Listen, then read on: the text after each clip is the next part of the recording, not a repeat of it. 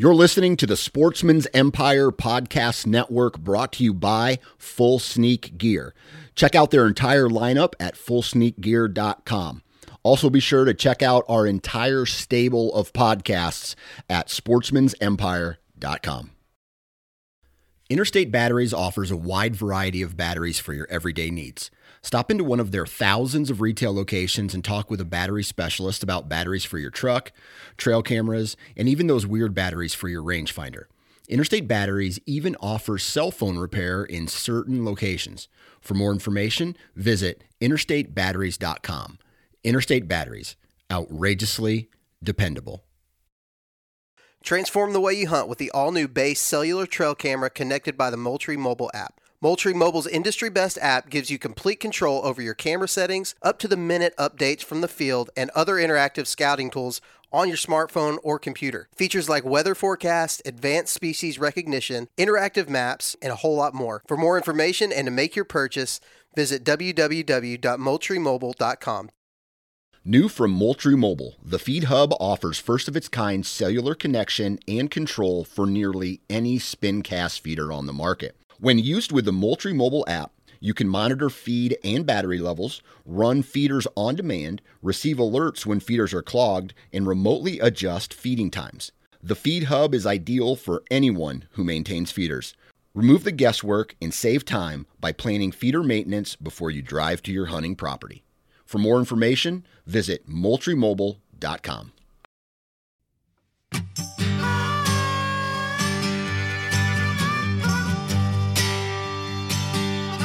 Welcome to the How to Hunt Deer podcast brought to you by Tactacam.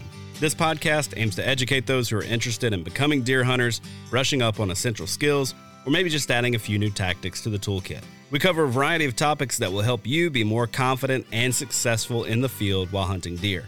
Thank you so much for tuning in this week. Today I'm talking with Shane Simpson about how to blood trail a deer.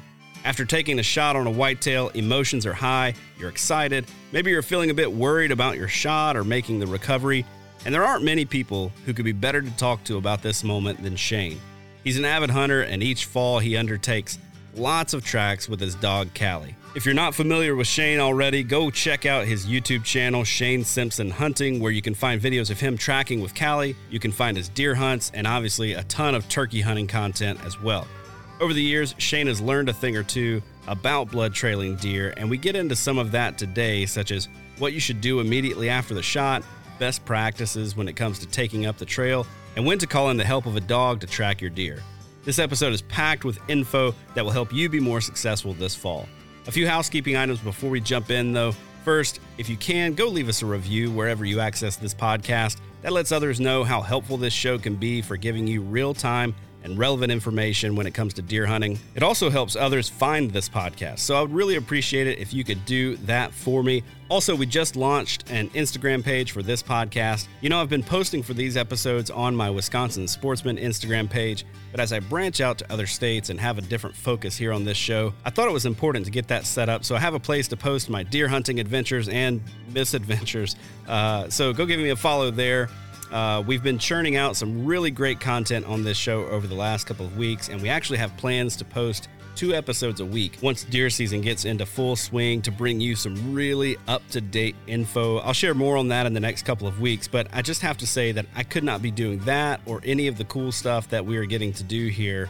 Uh, or even keep this show going. Number one, if it wasn't for you guys as the listeners, and number two, if it wasn't for all of our great partners. First of all, Tactacam, the title sponsor of this show, they just released a bunch of new products for the fall. The 6.0 point of view camera, really a, a, a total redesign of their, their camera. It's a pretty sweet upgrade from previous models. They've also got the Solo Extreme, which is a great camera, but a little more budget friendly option. And then obviously, they've got their line of Reveal cell cameras. Uh, just released the Reveal X Pro, which has built in GPS capability. That's great for finding cameras you maybe forgot to mark on your, uh, your onX or Hunt Stand or whatever app that you use, or keeping an eye on it in case that camera grows legs and walks off, if you know what I mean.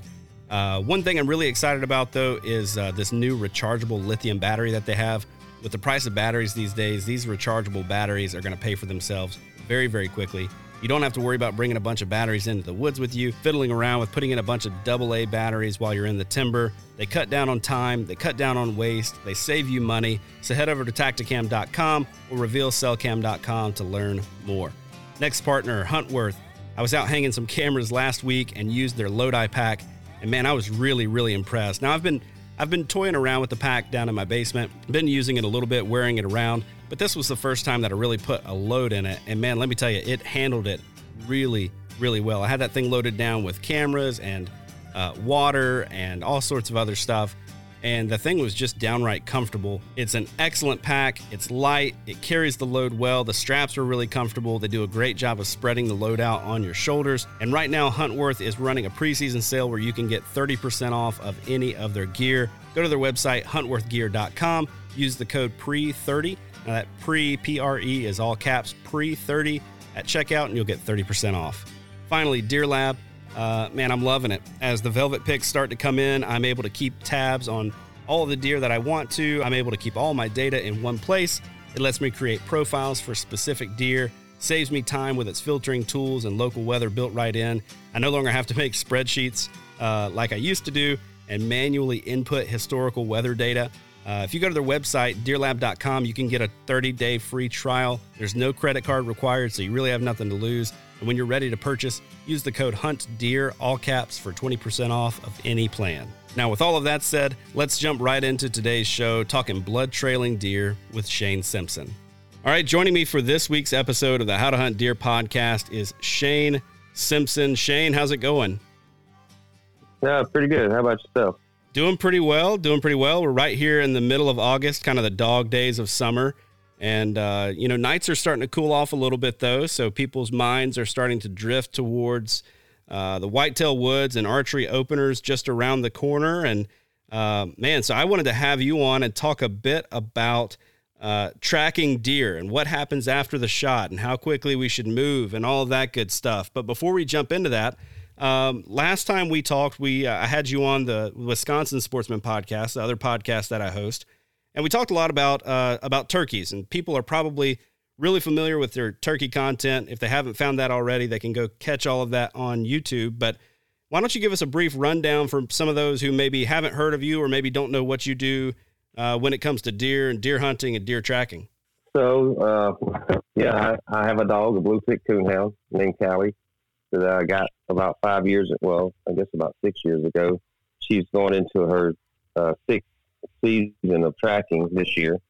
Um, and yeah, I tracked deer with her and uh, try to recover them. And I, I tried my best to video, capture it on video, the tracks, and edit it and try to explain what's going on using um, an app, Bow Hunt Simulator. It's something I got on my phone and just do some screen captures to show 3D re- renditions of where the arrow hit, the organs it hit, um, how we go about tracking it. I show overlays on maps showing our progress, the dog's progress, uh, and hopefully we'll locate the deer. And hopefully it's a learning experience for a lot of people. And those videos are on my YouTube channel.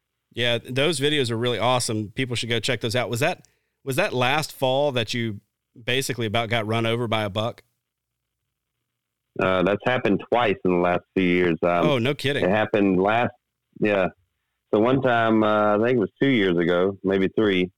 Um, this was in the snow. We were tracking deer, and it this buck actually stood up and uh, scooped Callie up in its antlers briefly, and pushed her along the ground, and then it stopped, and we, we were able to get back. Uh, then last fall, um, we were tracking a deer and it was a huge falling down tree, but there was like a three foot gap underneath it.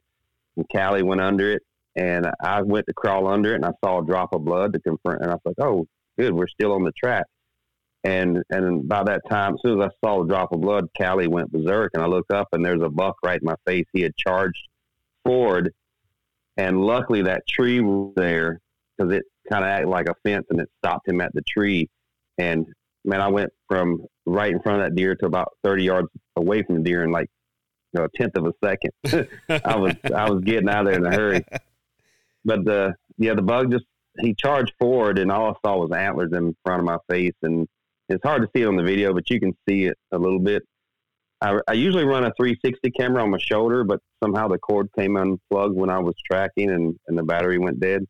So it didn't capture it. The camera on my chest captured some of it. But yeah, those uh, tracks like that, we've come up on, I don't know, four or five deer alive in the last five seasons of, of tracking. And uh, they, they never get uh, any, uh, they don't get enjoyable, just put it that way. They're always pretty yeah, I imagine if you're if you're on a especially a larger buck or maybe one that's got a little bit of age to them, they're uh, probably not in the mood to take any crap off of you. No, no, no, and and when they're wounded, they uh, and a dog's barking in their face, they're they don't care that I'm there. They, you know, dogs dogs sitting there and they think it is a predator and they're wounded and they try to they're trying to defend themselves. Yeah, yeah. I mean, if, if they have enough energy, they just run away. But when they're really bad, hurt, or or near their um, last breath or whatever, you know, they don't have the energy to run off. They they will stand up if they can and and charge you or try to defend themselves. Man, well, how many tracks have you been on at this point? Do you figure? Uh, I've been on 151. Um, well, maybe a couple more than that because I have another dog, uh, a little Boykin Spaniel that we've tracked a few times with him, um, but basically layup tracks just for training. Um, so if you count those, a, a, little more. But I think with Callie, I've been 151 tracks, and I don't do a, a, a, whole lot of tracks. When you well, to the average hunter, you know, 30, 35 tracks a season's a lot. But when you compare my tracking to other trackers that do a dedicated tracking, you know, some guys do anywhere from 100 to 200 tracks in a season. Wow. So um, I, I'm just scratching the surface with the. I'm just trying to basically save some time for me to hunt myself and and track a little bit also. Yeah, man, I I know that's got to be tough. I called um I called a couple of trackers last fall. I made a bad shot on a deer, needed some help, made some calls, and I had people telling me like, man, I've had four or five, six other people. I've got, you know, three folks in front of you that I've already agreed to, and I'm not even sure if I can agree to yours. So it's um Was this during the rut? Uh this was actually middle of October. This was yeah, that's what, about October 16th. Yeah, they the calls start ramping up about mid October and they go crazy, you know, into mid November. Um, so it just gets worse from there, you know, the volume volume wise. And then, especially when gun season opens up here and you have a million gun hunters hitting the woods uh, in early to mid November. Let's jump into uh, into talking about specifically tracking deer and kind of that moment after the shot, right? Like once the arrow is released, we have essentially zero control over the circumstances, except for the decisions that we make about what we do. And mm-hmm. I know in my own hunting career and in the hunting career of others that I've talked with, doing everything right from the moment your feet hit the ground after you've climbed down or, or whatever, um, doing everything right really can make the difference between whether or not you're going to recover uh, even a, a, decently hit deer, but especially a, a marginally hit or a poorly hit uh, deer. So I want to take just a quick second to kind of set all of this up. What are some of the big mistakes that you see guys making? Like when they've called you and they're like, man, Shane, I'm in trouble. And you get there and you're like, oh, this person did everything wrong. Like they should not have done all of this. What are some of those big mistakes that people make that cause them to lose deer? Well, I'm gonna go over the uh, the little things and the big things. Uh, one thing I wish more hunters would do is use a lighted nock because it gives them a better idea of where they hit the deer. Um, and I've been, I started tracking these stats uh, last year or, or, so.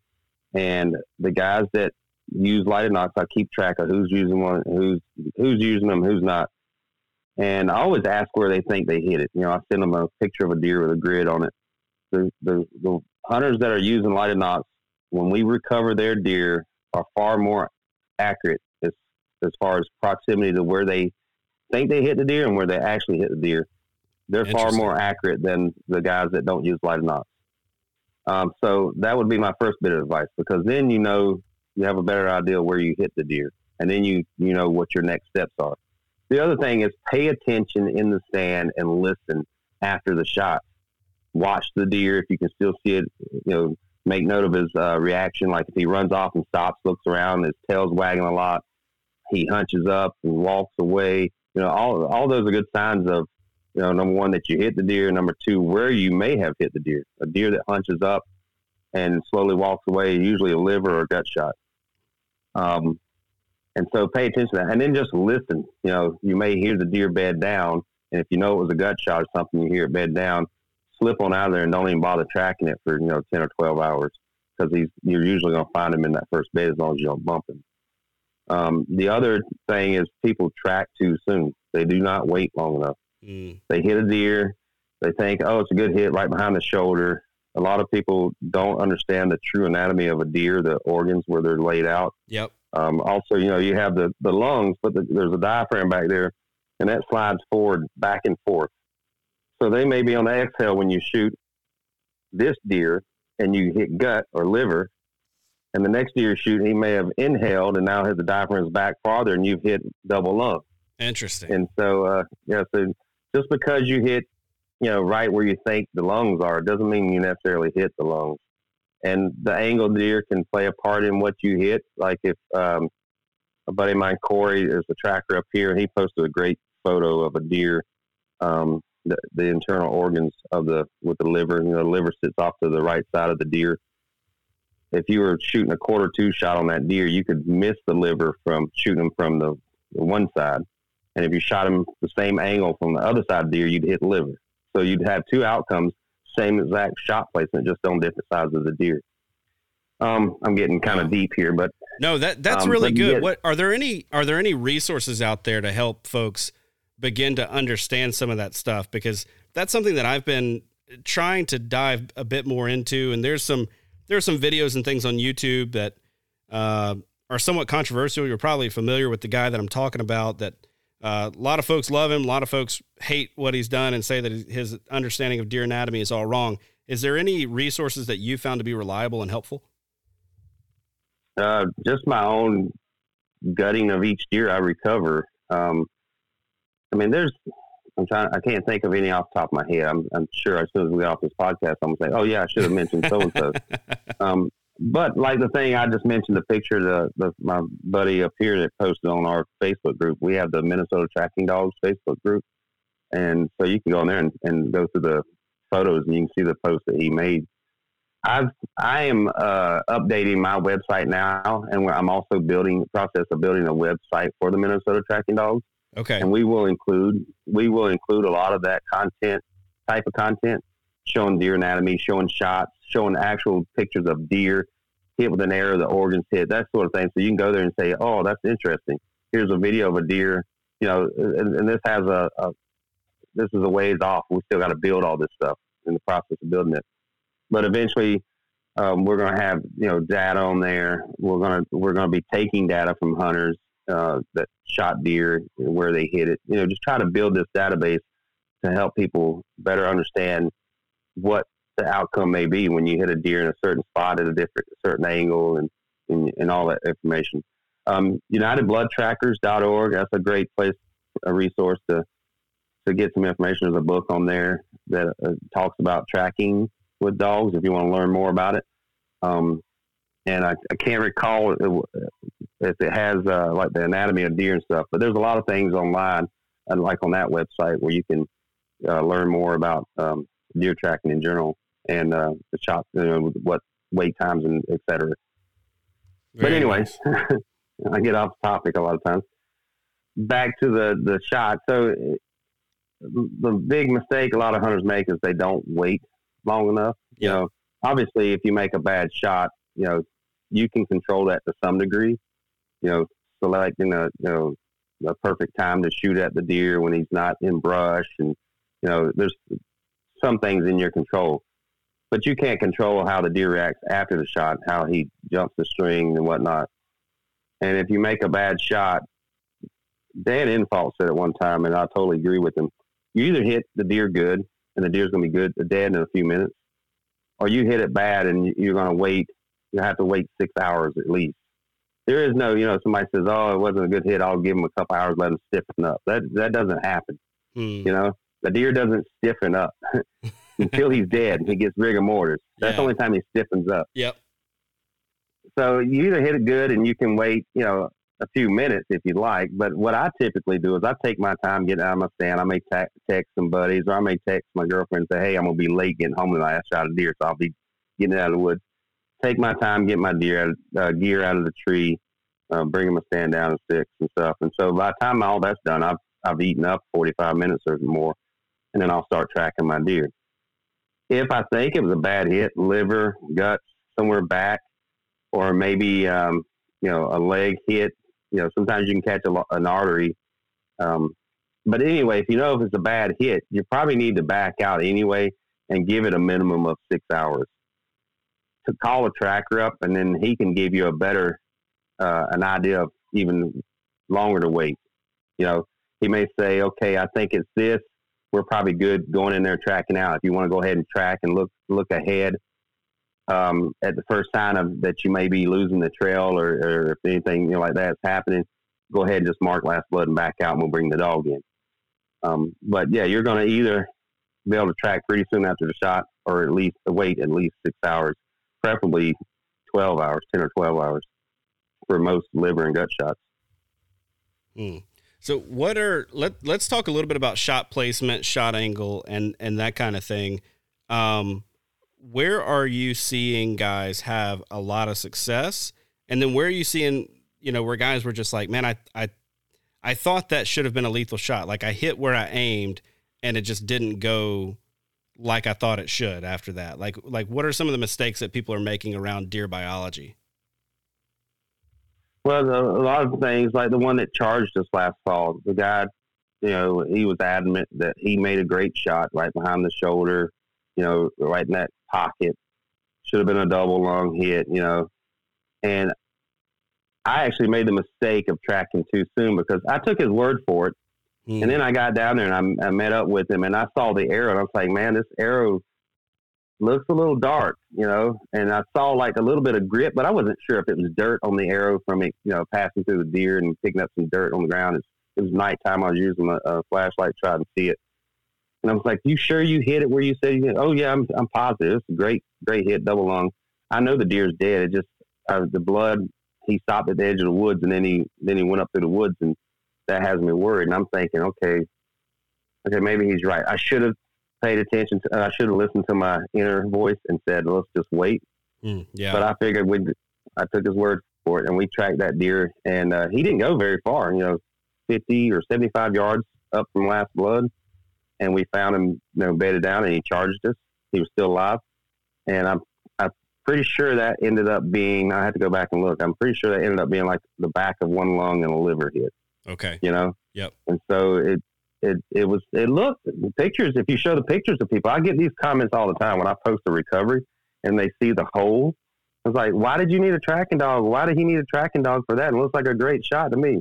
I'm like, yeah, it missed the lungs. It was a liver shot, you know. So a lot of people have that. I don't know if it's the deer targets that we buy and, and they show the lungs and the heart and everything so far back. You need to get close to that leg to ensure that you're getting into a double lung hit. And I, I personally recommend, and I do it myself, is aim for that lower third near the leg you know, near that vital V, trying to get into the, the heart and double lungs. And and also if the deer jumps the string I, and I end up hitting high, I still get double lung. And that's one of the top reasons we track or one of the top calls we get is somebody hit high in the shoulder and got limited penetration. Um, they had great blood for 200 yards and then it just stops. And that's all indicative of a high shoulder muscle hit. Hmm. Um, the the spine drops really low right there. You know, a lot of people think they still got into the thoracic cavity, but what they actually did is slid right over the spine. You know, it was like eight inches, and there's six to eight inches. I can't remember. I have a picture somewhere showing my hand laid on top of the spine uh, vertically, and, and and I'm still right at the top of the back of the deer. You know, Oh, with wow. the meat and fat. Yeah, so there's a there's a lot of area above that deer's spine that's just meat, muscle, hide, and fat. Man, man. So I, I, I got to run by you uh, a scenario that I kind of had happen to me a couple of years ago. Uh, something that has bewildered me, but it's all about this shot placement thing, and, and I want to get your opinion on it. So it was uh, 2014 or 2015. I can't remember uh, which one. I shot my biggest uh, South Alabama deer that I had that I had ever seen. It was a nice 10 point. Probably would have gone close to 120, 125, somewhere in there. Which for our region, right there by the by the Gulf, uh, was a an absolute monster. So Yep. I I shoot this deer. Uh, it's it's close to dark, but I'm pretty sure I tucked it in real close to that front leg and a little bit low. You know, if anything, I was like, ah, it might have been a little low, but I can't really tell. Uh, the deer runs off. We take up the track a little while later, and uh, you could see where he stopped at one point and had blood pouring out of both sides. So I'm thinking, man, this is a dead deer, and it's, and it was bright red, bright red blood, no bubbles in it, but bright red. And I'm thinking, okay, I don't, I don't know exactly what this means. Eventually, we walk a little bit further, and we get up to this little road bed, and a deer. I don't know if it was him because we didn't find a bed, but a deer jumped up and ran off, and so we might have jumped him at that point. Long story short, we went back the next morning because we couldn't find him, found where he had just started walking, and then the blood just totally disappeared after that. About five days later, this deer shows up on trail camera and he gets, he's got a wound directly behind the front shoulder, right where, um, right where I thought I hit him. And that deer never came back to that food plot for a while. And the neighbor ended up shooting him in December. So I shot him in October. Neighbor shot him in December. His whole shoulder was all rotted up and everything like that. In your opinion, where the heck did I hit that deer? I don't have a good enough relationship with that neighbor uh, to talk with him, unfortunately. Um, we found out from a mutual friend that is kind of a go between to keep the peace there. Um, where in the world did I hit that deer? What did I hit?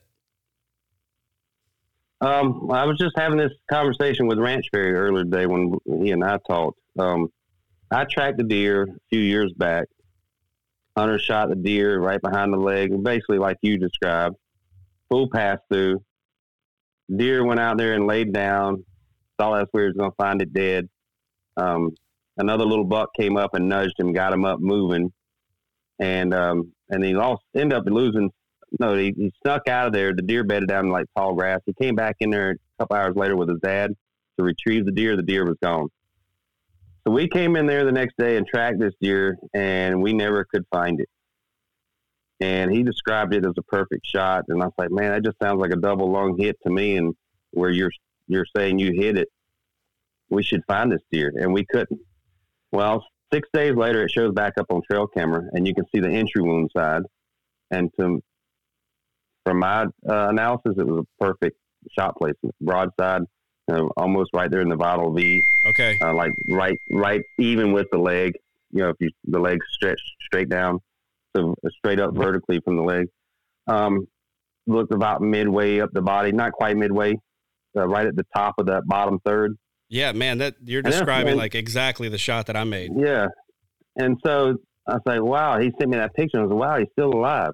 And then um, I don't know if it was a week later or, or you know, four or five days later or whatever it was. It was getting into the rut. He gets another picture of this deer, and he's breeding a doe in front of his trail camera, and he has the he has the exit wound side, and you can see it's low, like right in the armpit, like perfect exit hole. And I'm like, how is that deer alive? That that definitely has to be at least a double lung, maybe even slice the top of the heart or something. You never know. Um, anyway, he gets. I think he gets one more trail cam picture of it later, like four or five days later, and then a week or two later, he sends me. And I don't remember. I'm just kind of guessing these timelines, but uh, because it's been years ago, a few years back. He sends me a picture of the deer dead in the ditch on the side of the road. A car hit it, and uh, I asked him if he was if it was possible for him to cut it open and get me some uh, you know, pictures of the organs. He's like, "Nah, it's too disgusting, too Oh, messed up man. for for that." But that would have been some uh, critical information. Now, at Ranch Fairy, when I was talking to him today, he said it could it could be that the broadhead just wasn't sharp, and it was you know the dull of the broadhead. It's possible for it to push through there, and not um, and the the they're able to heal back up or seal back up, whereas a sharp blade prevents um, you know that, that from happening Yep. and and I don't I don't want to get too technical with that because that's outside of my scope of knowledge. But I do remember watching a show years ago where this fella had a like a tomato plant or something right outside of his front door, and he had it staked up with an old piece of rusty rebar. And he came out of his house one day and he tripped and fell and landed on the rebar and went right through his chest. Oh, And yeah, and he survived. And the doctors said that that dull, rusty rebar pushed its way through the body and the organs kind of just slid around it. And it went right between the lungs and around the heart. You know, they just kind of pushed it out of the way. And they even had like little demonstrations. I remember it that, like it was yesterday, but they had like little demonstrations of a mock up of sticking this rebar through there. And it showed it just push these uh, bags to represent organs out of the way without puncturing them. wow. And so, you know, maybe that's what happened. But I just from that trail camping, that's why I tell people all the time. They say, "Oh, shot placement everything. Don't worry about your arrow and your blade and this and that. Just make a good shot." And I and I tell them all the time, it's like if you've seen the stuff I've seen and the images shared with me from other trackers, these deer should be dead, but they're not. They're not dying, and and it goes back to you know these deer have antlers, big old spikes you know, 10 spikes on top of their head that they get stabbed with by by other bucks. You know, they're fighting. So they're built to survive, you know, stuff poking them. Uh, is the only thing I can figure out. But it's just amazing that sometimes deer just aren't meant to die. And so um, you made a good shot. That's outside of that, it was beyond your control. Yeah, Really. yeah. That you know, that's back when I was using um, some not very large and probably not very sharp mechanical broadheads, and that was before I even like I would literally pull them out of the pack and slap them on my arrow, and and move Yeah. on. So that makes sense. It's probably like a, just a a dull piece piece of rebar basically uh, sliding on through there. What what kind of yeah, of we're going to need some experts to do uh, some more testing to, to figure out exactly why. Because um, I mean, I I'm still scratching my head out how some of these deer survive. Yeah, I mean, I, I've my dad's got the picture of of this one that I shot, and to this day, I go look at it from time to time, and I'm like, because I I haven't shot anything bigger there, still. Um, and I mean, he's one of the bigger deer that we've ever had on camera on this property, and so man, I go back and look at that picture. I'm like, how is that deer not dead? Like, I just I don't understand it, but. I, I'm curious here, uh, you know, along with the you know, super tough, super sharp broadhead, and very heavy arrow um, uh, trend. Let's call it. I don't want to call it a fad because I think there's more to it. It, it is a trend though, but it's also opening up uh, guys taking uh, shots that maybe they wouldn't have before, uh, like some straight on shots or some uh, harder quartering to shots. What kind of success rate do you see on recovery of those shots? Yeah, I wouldn't. I wouldn't call it a, a, a fad either. It's we- that's what we used to all shoot as heavy arrows back when they were aluminum. Back when I first started, but but anyway, um, everything was built for every, everyone was going to speed. Um, anyway, um, just from our tracking stats that I have, my buddy Ryan Carpenter, he he uh, put together into a, a big old chart. Um, it seems that we have a, a better uh, odds of a pass through with the heavier arrows. Just just looking because I, I weigh the arrows every time I track. Uh, ten percent the the deer were um, with the pass throughs were ten percent heavier than um, on the arrows with non pass through uh, overall on average. Interesting. There was a ten percent uh, heavier weight. Um, yeah, I, I don't know if people. I, I don't have enough evidence to say that people with the heavier arrows are taking shots uh, that they normally wouldn't, like quartering to. I mean, because uh, I've always uh, had seen those shots, and even from the day one of tracking, those I was getting calls for quartering to. Um, I think the the biggest thing that I see, and it's not uh, a tremendous amount, but I get those calls from crossbow hunters um, when I ask how far was your shot, and it was like, oh, it's 65 yards out, you know, or something like that. Those guys, the crossbow hunters, there's a few of them seem to, and this is just, I, I don't want to say this is proof of anything. It's just I've I've noticed uh, a few of those guys when they call me seem to take longer shots, whereas most of your compound shots and a lot of your crossbow bow shots are 30 yards and in. Our average, um, I didn't even cl- include this in the, the stat document that I put on my website, that our average uh, shot distance is about 23 yards, what the average ends up being. Mm. So most shots are, you know, under 30 yards. But I've had, I have had a few long distance shots on uh, people calling to for me to track, and it's all of them have been crossbow hunters, but it's only been a few. Man, So I don't want it to I don't want it to make it like all crossbow hunters take long shots, but but I can see from the crossbow manufacturer and advertising how they seem to promote that, like you know, hundred yard shot. You know, yeah, that you know, for me, it's all man. If if something's legal, let a guy use whatever it is he wants to use. I have I have no issue with that. I, I have taken issue with with some of the marketing with some of the crossbow brands of like, yeah, you can be drilling tacks at hundred yards. That that's why you should buy this thing. And it's like, man, it might be sending a signal that that we don't really want to. Um, my next question is this, and uh, I I got a lot of questions from the dog tracker that I had out this past October uh, about this specifically, and so did a buddy of mine who used him a little bit later in the season. Um, how often do you have a guy who, what what percentage of people, let's say, actually saw correctly where the arrow hit? Like, how often are you having people, you know, tell you, "Oh, it was here," and then it's like, "Ah, you you had no idea where your arrow hit." I'd say the vast majority, seventy five percent of them, are within a six inch or so circle of where they thought they hit the deer, um, and then the other twenty to twenty five percent are, you know, what I would consider way off. I've had, like I told you, one guy told me uh, his son hit the deer in the guts, and it ended up. I don't remember if I told you that yet or not, but anyway, he he had videoed it with his cell phone, and and I think part of it was he got a still frame or a screenshot of the video on his phone, and there was a dark shadow back there at the guts, and he didn't have a lighted nock on his son's bow, and so he just assumed that's where he hit it, and we tracked it, and we couldn't recover it, and then the deer showed, um, well, it didn't show back up. I didn't see any sign that this deer was gut shot. Um, they didn't track it that night. Usually, we find duck, gut shot deer pretty easily. They usually don't go far, especially if you don't track it. And I had him give me a copy of the video, and, and when I watched it frame by frame on in my video editing software, I could see the arrow, even though it was a blur, I could see it go right across the back straps. So it was nowhere near that. Um, but like I said earlier about the nock, lighted nocks, the, some of these guys that don't shoot lighted nocks, they're you know a foot or two feet off from where they think they hit the deer sometimes. Uh, and so there there is a a large majority are fairly accurate. I should say fairly accurate. Um, you know, I'd say within six inches is pretty good uh, estimate of fairly accurate. Um, and it can make a big difference whether it's a gut shot or, or a liver shot or a lung shot. But still, I would that's how I would rank it. Just want to take a quick minute to let you know that the How to Hunt Deer podcast is brought to you by Tactacam, makers of the best point of view cameras on the market for hunters and anglers. Their gear is made by outdoorsmen for outdoorsmen.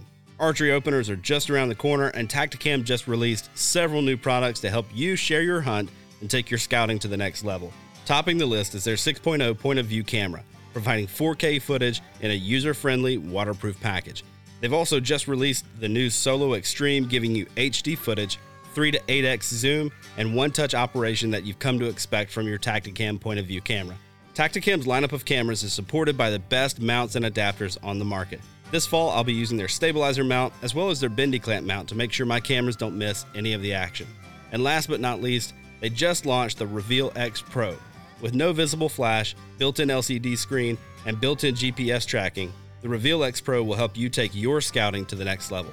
You can learn more about these and Tactacam's entire line of products at tactacam.com or revealcellcam.com. This episode is also brought to you by DeerLab, the number one trail camera app for hunters and land managers. DeerLab gives you a simple way to store, organize, and analyze all of your trail camera data. DeerLab has tons of great features like the ability to filter photos based on what's in them, like deer or turkeys or people.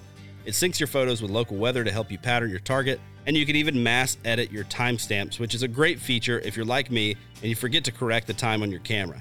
Head over to deerlab.com to check them out. You can get a free 30 day trial, and then when you're ready to buy, use the code HUNTDEER, all caps, for 20% off of any plan. Now let's get back to the show. The the tracker that I had out, he was he was great, um, good guy, and I was kind of you know telling him where I hit the deer. He was like, nobody hit the deer where they said they did. I was like, no, no, re- really, I'm I'm really positive this is where I hit it. I've got a trail camera picture. He ran past the trail camera, and you could see the arrow hanging out of him. And he's like, nobody hits it where they thought they did. Like, oh, all right, all right. Well, So I wanted to ask you about that to see if uh, you were quite as pessimistic on. Uh, no, on, on they, they, yeah, they they're typically in the ballpark.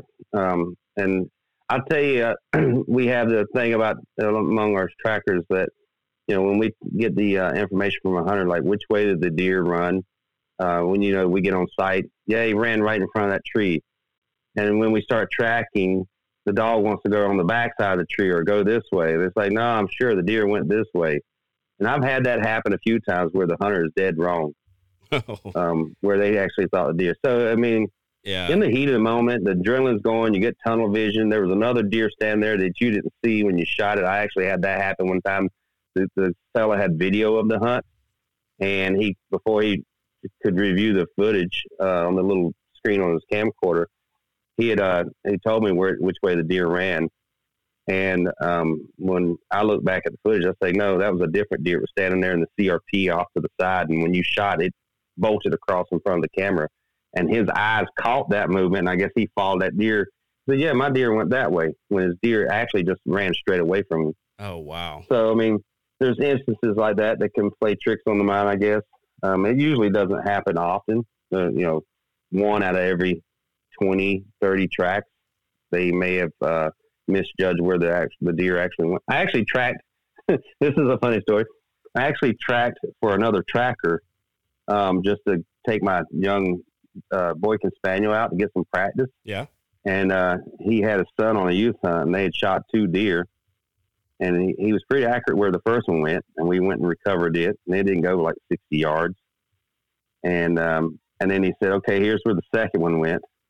and I couldn't get my dog to my dog. I put him on the, the, the tracker, and he wouldn't go that way. And I was like, "You sure that deer went that way?" He's like, "Yeah, I'm positive." Long story short, I ended up getting Callie out of the truck, and uh, she did the same thing. She wouldn't take me down that that trail, and we ended up finding that deer. It went down a different trail, and he had totally misjudged where that deer had run. Mm. And he's a tracker, so it can it can happen to anyone. Sure, I mean, we're all human, and um, it's, it's like, you know, witnesses to a crime a lot of times are not very accurate in the heat of the moment and all the adrenaline and all, all the action going on. It can really skew what you actually remember. Yeah, absolutely, man. And that, and that's, you know, that's the, for a lot of guys, that's the most fired up you're going to be all year. Uh, that's the, yep. that's the biggest adrenaline dump you're going to experience for the year. So, uh, yeah, you may not be able to perceive things, uh, quite accurately, but, I, I want to talk a little bit about after the shot, like immediately after the shot. Let's say you get down, you head over there to your arrow, or at least to the site of impact if you if your arrow is not immediately right there. What are some of the things that you're looking for that are going to be indicators for you as, hey, I need to take this track up in an hour, or wow, I, I really need to put some time, let this thing wait? Well, when I look at an arrow, I, I want confirmation of what I thought I saw when I released the arrow, where I think I hit the deer. I thought it was a double lung hit and I go in there and find the arrow on the ground and there's pink, hot pink blood, I mean, you know, light pink blood um, with some bubbles in it, you know, lung blood, then I'm like, okay, that really confirms where I thought I hit. And I, you know, I, by then I've only, I've already t- used up 45 minutes or, or an hour getting out of the stand to get to my arrow. I'm in no hurry to get to that arrow. And so then I'll just keep on tracking at that point. And I, I I know I have to stress this, and I'm guilty of it too. Use toilet paper or tissue paper to mark your blood trail and stay off the blood trail when you're tracking because it will come in handy sometimes. You may not come in handy each time. You may just leave a trail of tissue, but it'll deteriorate in a few days, especially after rain. But there's going to be that one time where you need it to figure out the, the path of the deer, or you're going to have a tracker come in, and trackers find that very useful to, to confirm their dog's locked onto their your deer. And once they get past that last tissue piece, then we can trust the dog to keep going. Anyway, to back up, if I go over there and I think I hit a good hit and I don't find lung blood on there, I'll find maybe dark blood, or I smell the arrow, smell the arrow and see if it has a, a, a foul odor to it. Um, liver even uh, liver liver blood even has a slight stink to it. I call it a little foul odor. Um, and guts really stink. You know, smell like guts. And um, if you smell a, foul odor on there, anything other than just a blood odor, then you need to probably back out and give it, you know, at least six hours and reassess the situation. um, before you uh, start tracking. Gotcha, gotcha.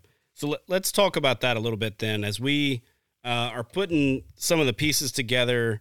You know, we get to the site of impact. We know what we think we saw. We get to the site of impact, and we can be relatively sure at this point. Maybe we're, you know, maybe our arrows lining up with what we saw, and it's a gut shot, or we suspect a high lung shot, or we suspect uh, maybe a single lung shot. Let's run through each of those, and you kind of tell me what your what your initial thought would be. So the first one I think is an easy one. Gut shot. What are you doing? I'm backing out and waiting until tomorrow morning if it's an evening hunt. I'm giving it ten or twelve hours, and then um, if I don't have a dog, I'm gonna just walk slowly, look for blood. There's probably not gonna be much blood trail at all. Um, and usually you'll find that deer, you know, within a few hundred yards, 200 yards. To our average is about 250 or 300. We find them in their first bed if you don't, you know, track them the night before and bump them. And I've, I've helped hunters find deer without tracking them. They called me up and, and they're in the stand. Hey, I just made a bad hit. Shot it in the gut. I saw them about 100 yards away, walking away from me. I lost sight of them. And, you know, I said, yeah, you're probably going to, if you back out and go in the morning, you're pro- probably going to find your deer not far from where you last saw them. And sure enough, that's where they find them. Mm. And so that's, that's my step, you know, and, but don't get too confident and say, yeah, that's where I'm going to find it and not call a tracker. Um, your best odds is to at least call a tracker, get their thoughts, get their ears on it, and see if they're available tomorrow morning in case you end up needing them. And and I know some people put more importance on certain deer than others. Like if it's a doe, they're more willing to lose that deer versus a, a big Boone and Crockett buck, obviously. Yeah. Um, so uh, I guess put put your worth on that deer, and so if you really want to find it, just go ahead and get a tractor. I personally, I, I want to find all my deer. Yeah. So if uh, I think I need a tracker, I'm gonna get one, no matter if it's a doe or what. Yep. Anyway, um, kind of got off track there. If I go up to the arrow and and um, you know it's it's a liver shot. I used to give those shots. You know, it's dark blood, got a little grit in it. Um, it has a slight foul odor. I saw the arrow hit the deer. Maybe I, it hit a little back, close to the back of the lungs and liver. I used to give about six to eight hours for those, but I've I've come up on more of those deer hitting the liver still alive the, the next day than I have on gut shot deer. That now I treat liver shot deer the same as gut shot deer. I'm giving them ten to twelve hours at uh, minimum. Interesting. Okay. Um, and, and yeah, it just it depends on where you hit the deer in the liver, and it's there's no way to really know and like I mentioned earlier, the, the liver sits on the on the side, right side of the deer's body. It's kind of um, around the. I wish I had a picture for everyone to see the way it cradles uh, uh, around the stomach and behind the diaphragm. And so, um, yeah, just how you hit the liver can determine, you know, how quick the deer dies. I shot one in the liver one time, and the deer went ran off and bedded down. I could see him from my stand. Fifteen minutes, he was dead. But I've seen liver shot deer that look like it center punched the liver and they were still alive, you know, 15, 16 hours later. So I, I, I'm, I think there's some major vessels inside the liver. Um, and I guess you, if you hit one of those, they die quicker. Um, but yeah. yeah. yeah, that, that makes a lot of sense. I, I've heard, I've heard sort of different stories on liver hit deer, right? Like you, exactly like you just said, you know, folks are like, oh, liver hit, they'll be dead in just a couple hours and not then others like you said are more like ah liver hit that's we need to give it a lot of give it a ton of time um, yeah, yeah let me sense. back up and suggest let me back up and suggest this also um, not only use lighted nocks but use white fletching and if you want to use white wraps on your ears use that i can't tell you how many times i've gone on track and get there to inspect the arrow and the arrow's got green fletching you know with one cock cock vane that's red I'm like, okay, so this you're gonna how you gonna see gut matter, which is green, or blood, which is red. I prefer if you use all white. You know, yeah. it'll help you see the arrow, find the arrow easier. Don't get too fancy and be decorative with your arrows. Use them as a tool and not as a decoration. Yeah, no, that that's good. That's really good. Let's let's talk a little bit now about high lung hits. Um, because I know that those can give people fits because a lot of times you end up not getting a ton of blood, at least maybe not a lot of blood on the ground. So it depends on kind of the the the cover that the deer is running through. What are you? How are you going to address a high lung hit? Oh, well, is it a one lung or a double lung? Well, um, let's do double lung first because I've got I've got single lung hit as my next question because man, some of those for me have been an absolute rodeo. Yeah, I, I usually track those same as if it was you know lower lung. You know, with the dog, I'm tracking scent. I don't sure. need blood. Yep, yep. I'm assuming the deer's dead either way. Um, sometimes it ends up being it's just a high shoulder shot and not a not a high lung. Um, there's, there's a lot. Most people think they hit lungs when they, you know, like we described, I described earlier. Yeah, yeah. But I'll take those and, and I'll try. I'll run that track until my dog decides it's not interested anymore, and then we'll we'll even the the deer that we don't find. I spend more time on those tracks than any other track. I usually average about three hours on site on a deer we don't recover because I'm doing everything I can to rule out that we missed this deer. We track it. If if Callie for some reason just is not interested in tracking that deer anymore, uh, sometimes dogs lose interest because they're not picking up the odor of an injured deer anymore, and they're uh, you know they it's the same way that a coyote finds your deer before you do. They cut the scent of that deer where it ran off, and they detect the pheromones and the odors that that deer gives off when it's injured, and mm. they start following that deer and they recover. So a, a, a tracking dog, same way. That Sometimes they they start losing that odor and they decide, okay, this deer's not mortally wounded. They learn that after five or six years of tracking. But um, then I'll grid search with her nose, you know, and give a nice thorough search. And on deer I recover, we we're usually there a half hour or less. You know, we usually recover them pretty quick. The dog takes me right to the deer.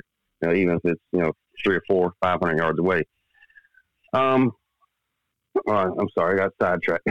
No, so no. yeah, a high lung, a high lung. I'm gonna treat it just like a double lung, um, or a high shoulder. The high shoulders, we're going to run them and, and track them and just confirm that deer's still alive or, or maybe it's dead. Yeah. So that's yeah. the way I treat those. Let, let's jump into the one to the single lung hit. Uh, I believe that to be what happened uh, to the deer that I shot this year that I ended up calling a tracker on. Uh, we did not recover the deer. Uh, it was kind of like you said, and you know, I he ran past the trail camera. All I know is what I saw in the picture and what I saw or what I remember seeing when I took the shot.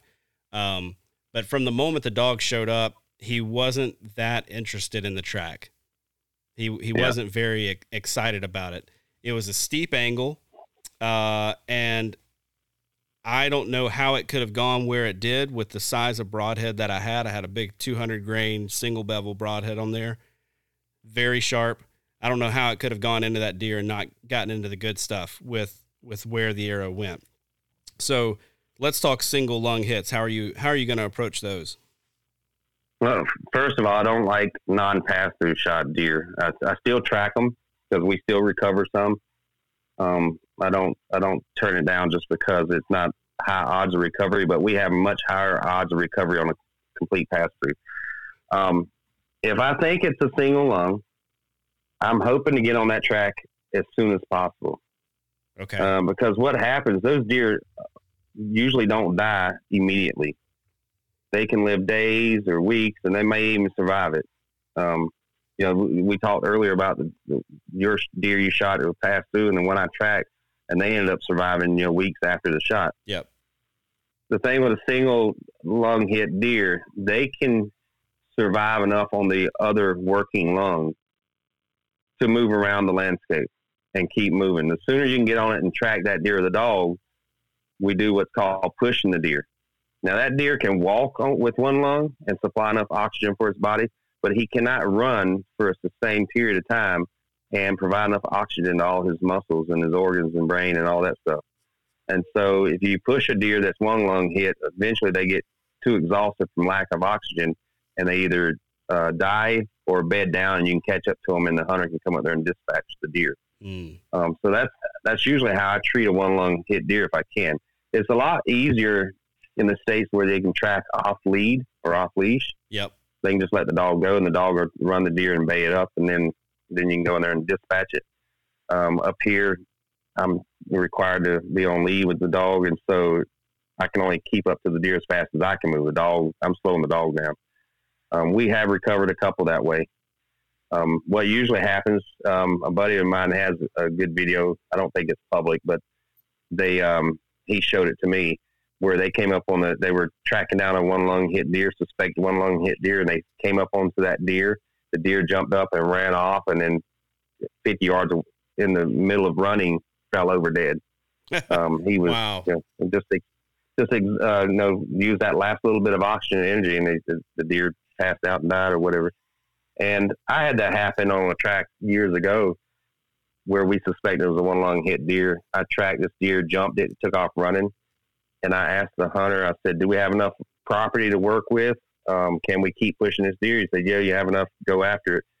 And I was like, Callie, find it. So we took off after the deer, you know, 100, 200 yards later. I don't remember what it was. And we came up on the deer again. It was bed down. He was too weak to get up this time.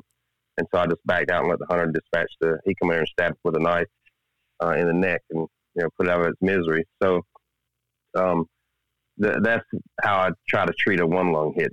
The sooner you can get somebody on it with a dog, the better. And I know there's people out there that says, I don't need a dog. I can track a deer. You're not going to track a deer fast enough following blood droplets.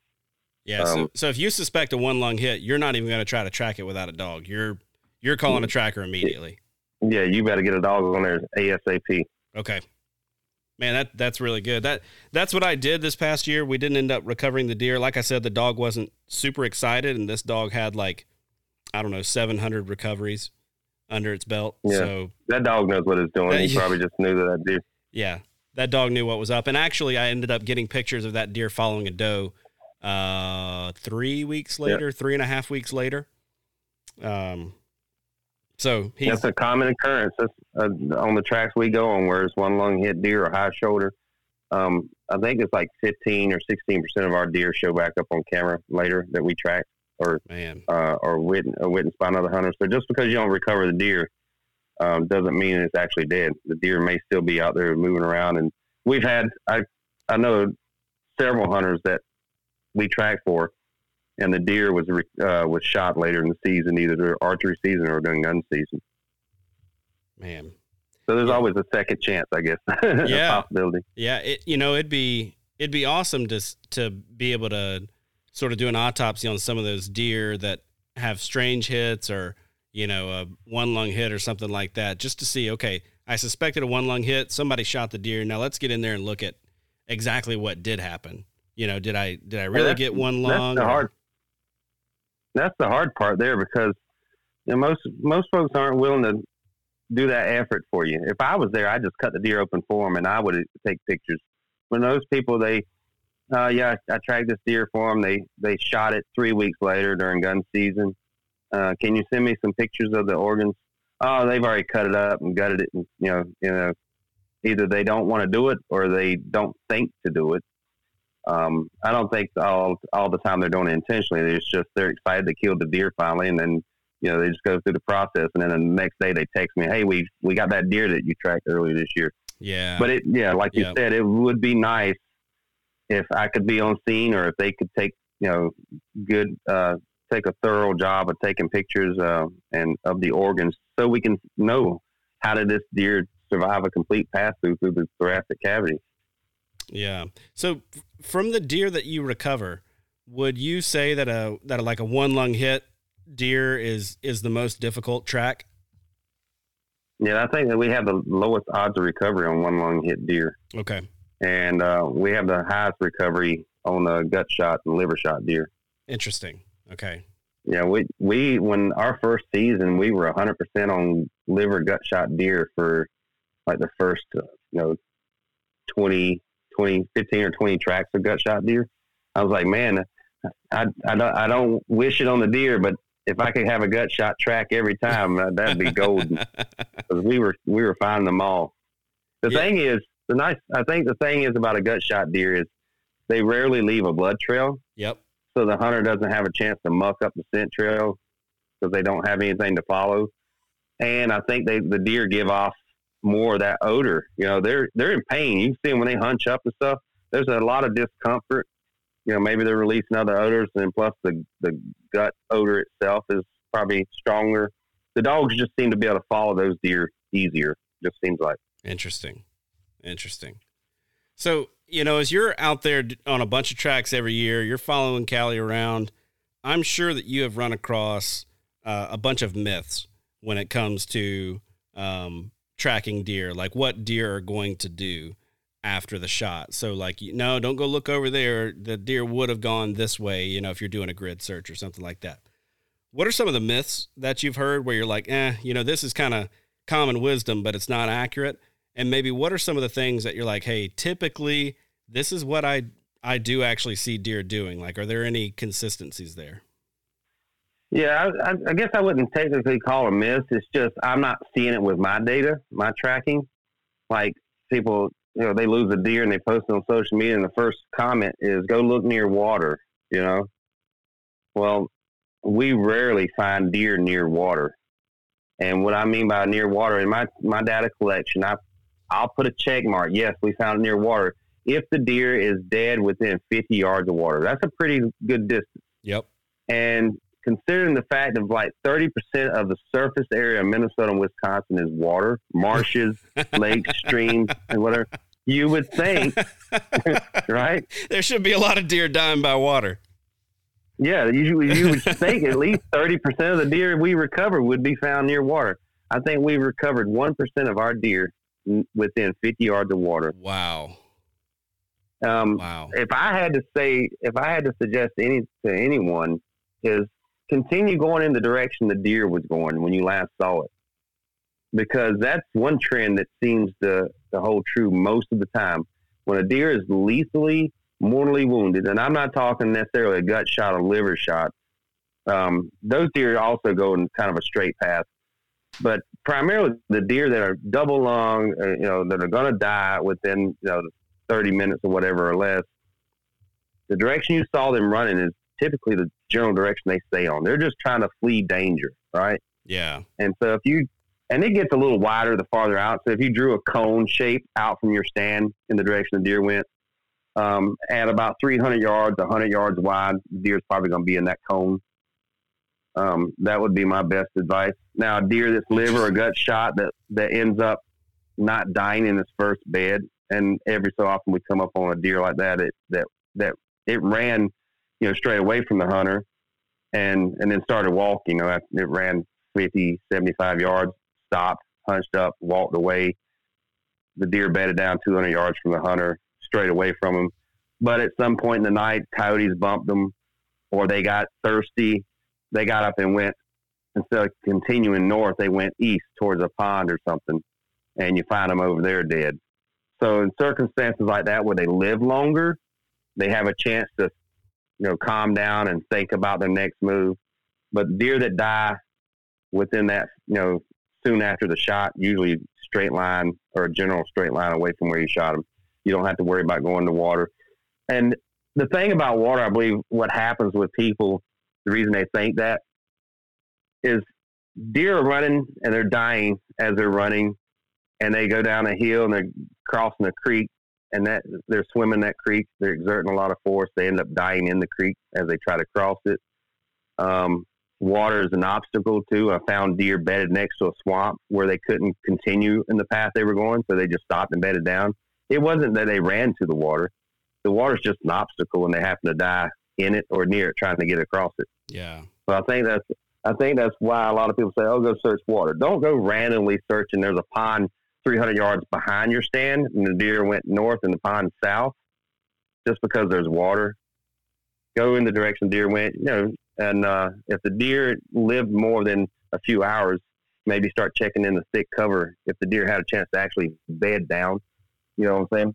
Yep. Yep. What about what um, about the saying that you know deer don't go uphill when they're wounded?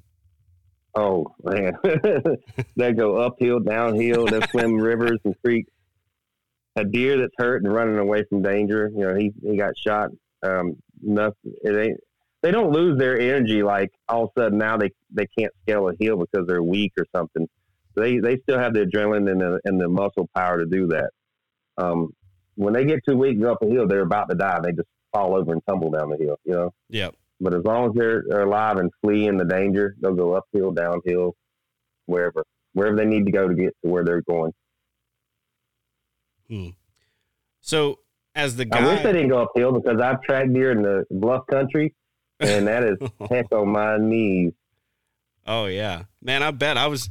I, I got to be out in southwestern Wisconsin quite a bit this past uh, this past spring, and man, it was it was tough coming from the flatland where what I'm used to, and uh, chasing turkeys and stuff up and down those hills. Man, I, I can't imagine tracking deer through them.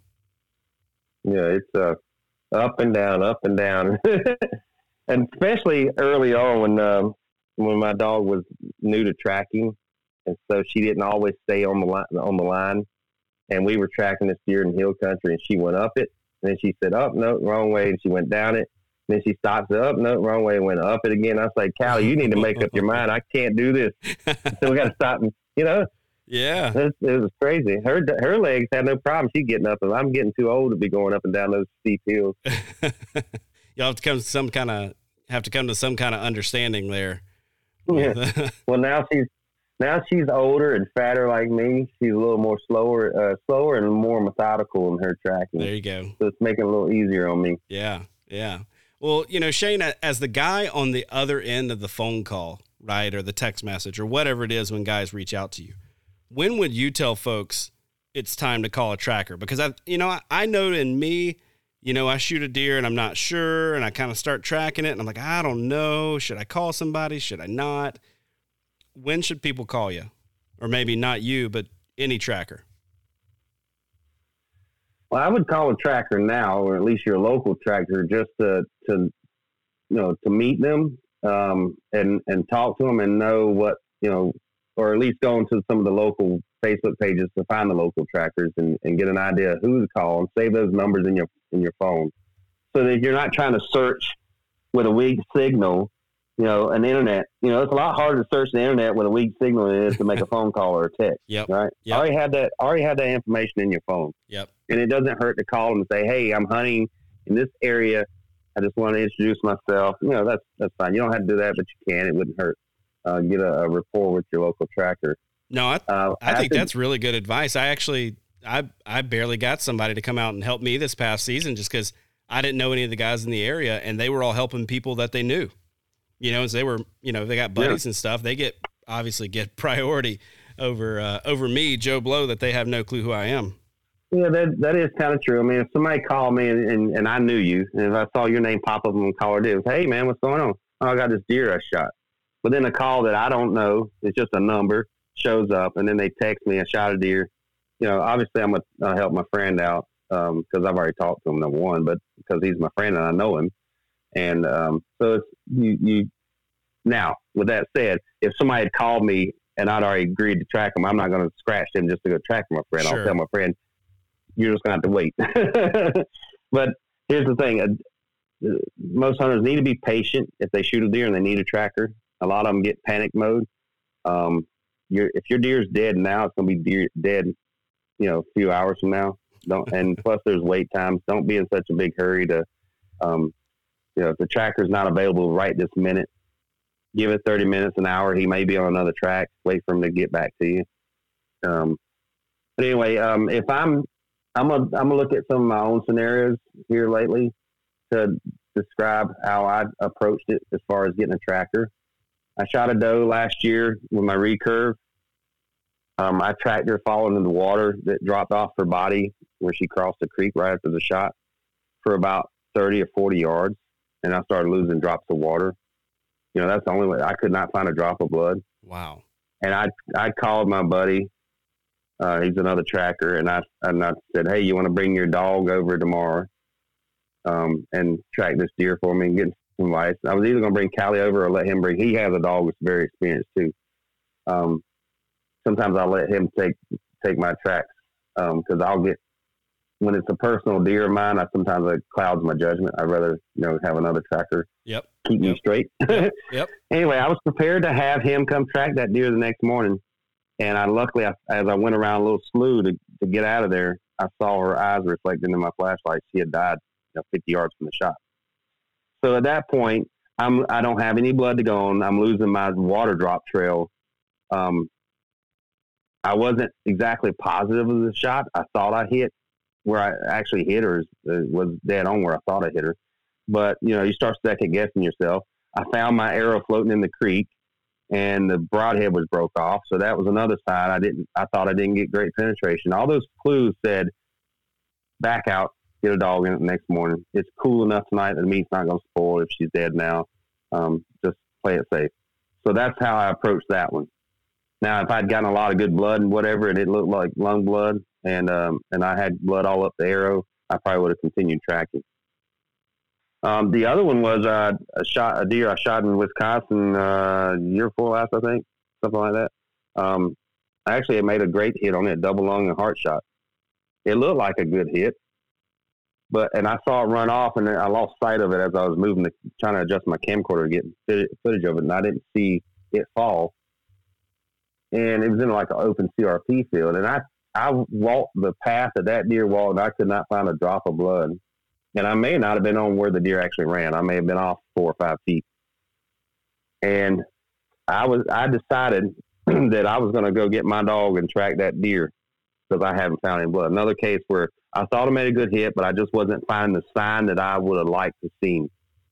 And uh, that deer ended up going, I think, close to 200, 175, 200 yards total with a heart shot. Mm. And uh, and it bled a little bit. There was a lot of blood inside the organs or inside the thoracic cavity.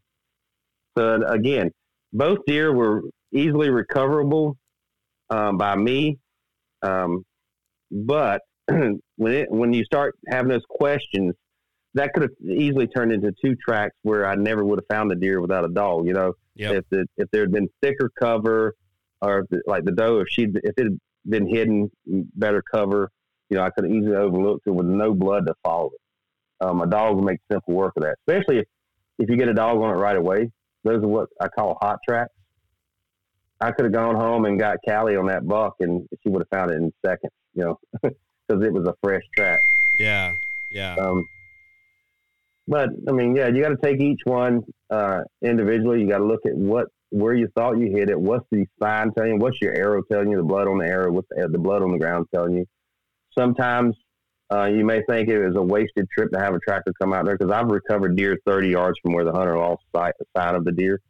You know, we find it just 30 yards away in some thick cover. And then other times I've tracked deer that the hunter was sure it was a great hit.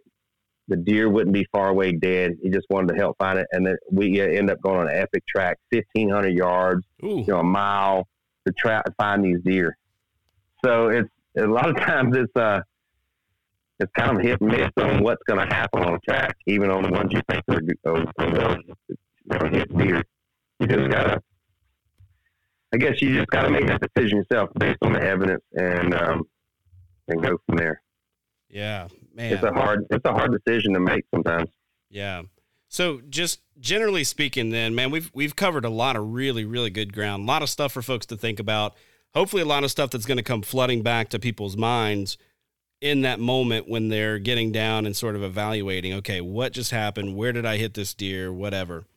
Any last minute tips that you're like, hey, do this, remember this, take this with you? Yeah, use tissue, use lighted nocks, um, mark your trail with tissue, stay off the blood trail when you're tracking, uh, have your tracker's numbers um, already saved in your phone. Um, what I use the white fletching on your arrows and a, a wrap if possible. I don't have a wrap on mine, but I do use white fletching. And um, don't be afraid to call a tracker. Most of them don't charge you anything to track. They'll take some tips. You know, you throw them 40 50 dollars their way or hundred dollars their way. Um, and I think that's well worth it to recover a deer. Yeah. Uh, what's the other thing? Yeah, don't and don't grid search. Save your grid searching for deadline. If it comes to the point you need to grid search, that should be your last resort. Hmm. A dog comes before grid search. If you want to search for your deer, that's fine. But it's the first sign that you may lose the trail and you're going you're thinking about grid searching, get the dog instead. On tracks that are not grid search, um, we have uh, like a let's see what my stats are here in front of me. On track, let's put it this way: tracks that were grid search, we only found 19% of those. Oh wow! And on yeah, and on tracks that are not grid search, we found like sixty something percent of those. Wow, that's significant. Yeah, okay. it, it, just shows you how much disturbance you know, you, you get you and four of your buddies out there. You're picking up blood and scent molecules from the deer, the interdigital gland, the pheromones from the injury scent. All that's being collected on your boots, and then you you and your four buddies are walking five different directions looking for this deer randomly. A dog comes in there and and and now instead of having one scent trail, has five different scent trails it's got to decipher. Here's a good analogy. Imagine a field with six inches of snow and you walk across that field and I've got to track you. I can easily track you across that field. Now drop off a school bus, a school bus load of kids, let them play in that field for an hour, and then go follow my tracks through that snow. You're going to have a difficult time following. And that's what the dog's seeing with all that. So that's that's about the best analogy I have for what it does to a scent trail. Yeah, man, that's really that's wrecked good. That's a good picture. That's a good picture. Well, Shane, I appreciate your time. Appreciate all the knowledge that you've shared, man. Like I said, I think I think this is a lot for folks to to digest, and will be really helpful come fall if we are fortunate enough to get uh, a shot on some deer. Why don't you tell us where folks can find more uh, from you, both when it comes to turkey hunting and all that good stuff, and your tracking with Callie? So yeah, I have uh, my website, ShaneSimpsonHunting.com. You can find uh, some of my videos there, links to them. You know, just some of the the I guess the more popular videos, deer tracking data, some of the gear I use, etc. Just a, little bit of everything. Um, but if you want to just find just videos, just go to Shane Simpson on YouTube. You can find my turkey hunting videos, my deer tracking videos, my deer hunting videos, a little bit of everything on there. It's mainly just hunting. I don't do much fishing. If I do, I don't video it. um, and those, those are the two main areas. And you can find me on social media on uh, Instagram and TikTok and and um, Facebook and that sort of thing. You just type in my name, it, it pretty much comes up if you type in Shane Simpson. Man, big on the TikTok now, huh? You liking it? Uh, well, I, I tinkered around a little bit. I enjoy watching a few here and there. I don't spend as much time on there as um, as most people. Um, I do enjoy it, but they keep censoring some of the stuff. Instagram doesn't censor some of my videos. If you if you show velvet antlers in the video, I get censored for it. You know what? yeah, because it's a dead animal. But I'm like, or if you happen to show a gun, you'll get censored for it. Instagram doesn't bother me with that stuff. They let me put, uh, post those videos. Yeah. So I, I'll post I'll post there a lot of times. And then YouTube's been pretty good. They haven't um, they don't censor any of my stuff there. I, uh, unless I show like guts and gore, um, uh, they'll limit the reach of that video. Mm. So, no, you know, under a certain age won't get to see it. So I I have done the autopsy videos on my YouTube channel, and I put them as a linked video in the description. But nobody ever goes and watches because you can see the views and be like twenty views on a video that has ten thousand views. Oh my goodness! So obviously, no one's yeah, no one's interested in going to see the organ see it. They just want to watch you find a deer or or shoot a deer, one of the two. um, oh man! But man, anyway, that's that's where you can find me. Awesome. Well, good stuff, Shane. I appreciate your time. And uh, hey, good luck this fall. I know you've got uh, got some trips planned, and look forward to uh, some of the content coming up uh, from you on the channel. Yeah, I'm looking forward to getting back into it. I haven't edited a video since spring. I've been enjoying my summer. Well, I've been working around the house and stuff, but I've been enjoying my summer away from editing. It's a nice little vacation. But I'm I'm ready to get back in the woods. I'm ready to get back to video and editing. I enjoy putting it together. And uh, thanks for having me on. That's all for this week's show. Thank you so much for tuning in. Big thanks to our partners, Tactacam, Huntworth, and DeerLab. Go support the partners that help us keep this show going. If you're looking for more outdoor themed content, you can check out the sportsmansempire.com where you'll find my other show, The Wisconsin Sportsman, and tons of other relevant outdoor content.